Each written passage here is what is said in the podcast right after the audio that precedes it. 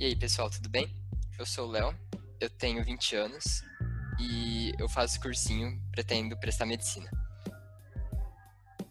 Saudações, meu nome é Ana, eu tenho 20 anos também e eu tô no primeiro semestre do curso de medicina. Eu e a Ana fomos convidados pela Mari para participar do podcast e a gente pensou num tema que pode ser relevante para o cenário atual, que é a mercantilização do ensino e a padronização dos métodos educacionais. Se a gente pegar, desde os primórdios, a educação é usada como meio para um fim econômico. Pensando na Idade Média, nas corporações de ofício que nasceram junto com os burgos e tal, onde tinha muito comércio, o conhecimento, que eram as técnicas relacionadas à confecção de produtos manufaturados, era passada para aprendizes ou para membros da família, com o objetivo de manter a produção e, como consequência, manter também o sistema econômico que nasceu ali naquele cenário que existe e predomina até hoje no mundo, que é o capitalismo. É, hoje em dia, a educação ainda é usada como meio para um fim econômico. São raras as pessoas que estudam só para obter o conhecimento, estudar algo porque gosta, porque se interessa de verdade. Na nossa sociedade, o conhecimento é dado como moeda de troca. A gente estuda para ter o que ofertar no mercado de trabalho, estuda para garantir uma vaga de emprego. É, desde pequeno, a gente é guiado a estudar para conseguir ingressar, ingressar numa boa universidade, em um bom curso e conseguir um bom emprego no futuro.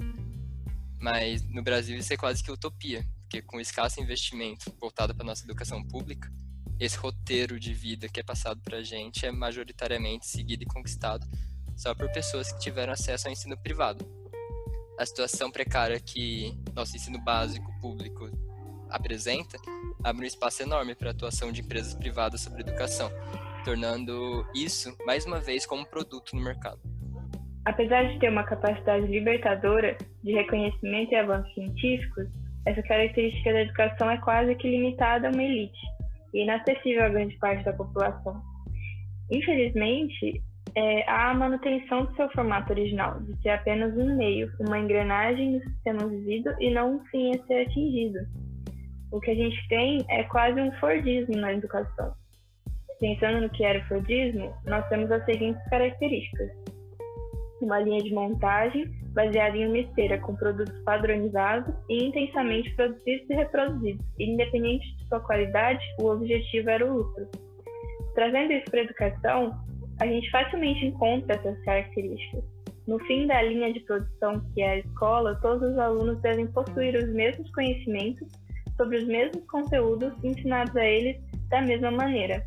Temos essa padronização voltada com o interesse em aprovar o aluno em um vestibular como prioridade, sendo a qualidade do aprendizado dada como responsabilidade do próprio aluno.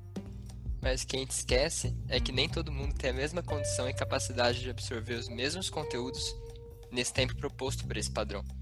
A gente já tem consciência sobre transtornos, tipo déficit de atenção ou hiperatividade, ou a combinação dos dois, que é o TDAH, a gente também tem consciência de deficiências, como autismo ou outras síndromes que dificultam o aprendizado do portador, mas não impede ele de aprender.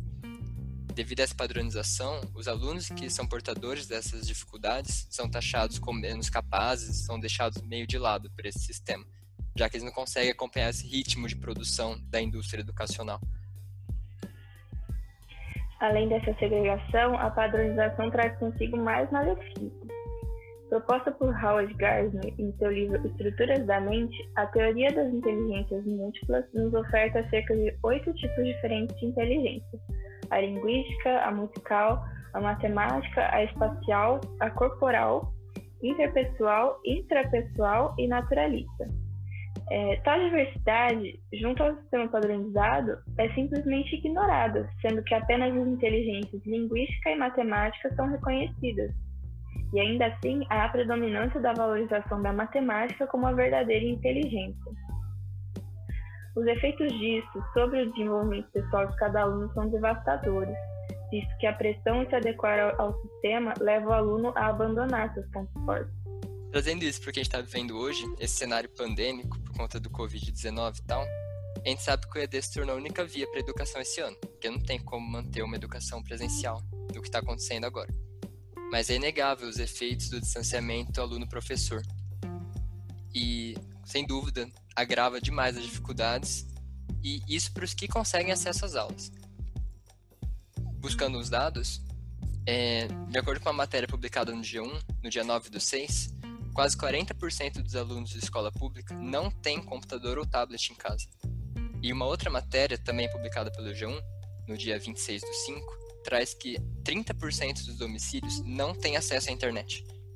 Então, como que vai dar uma qualidade para todo mundo, sendo que, em primeiro lugar, não são todos que conseguem acesso a esse EAD, e segundo, com o EAD, é, os recursos ofertados pelo ensino público e privado é mais discrepante ainda.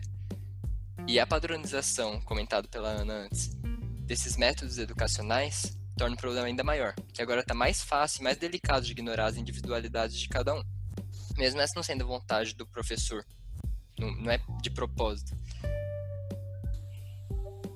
Em síntese, a educação é uma mercadoria e uma moeda que está sempre em alta, só que ela não tem os investimentos necessários para garantir a qualidade e a difusão dela para todas as camadas sociais.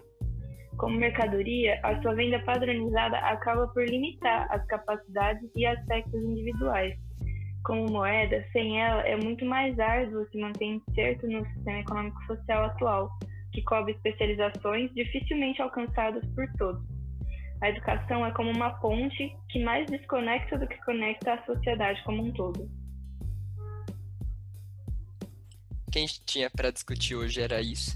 A gente espera que vocês tenham gostado e tenha sido algo produtivo para vocês também, refletir um pouco sobre esse cenário com o papel da educação na nossa sociedade. Eu também agradeço muito pela atenção e eu espero também que o tema tenha sido muito válido para todo mundo que está ouvindo.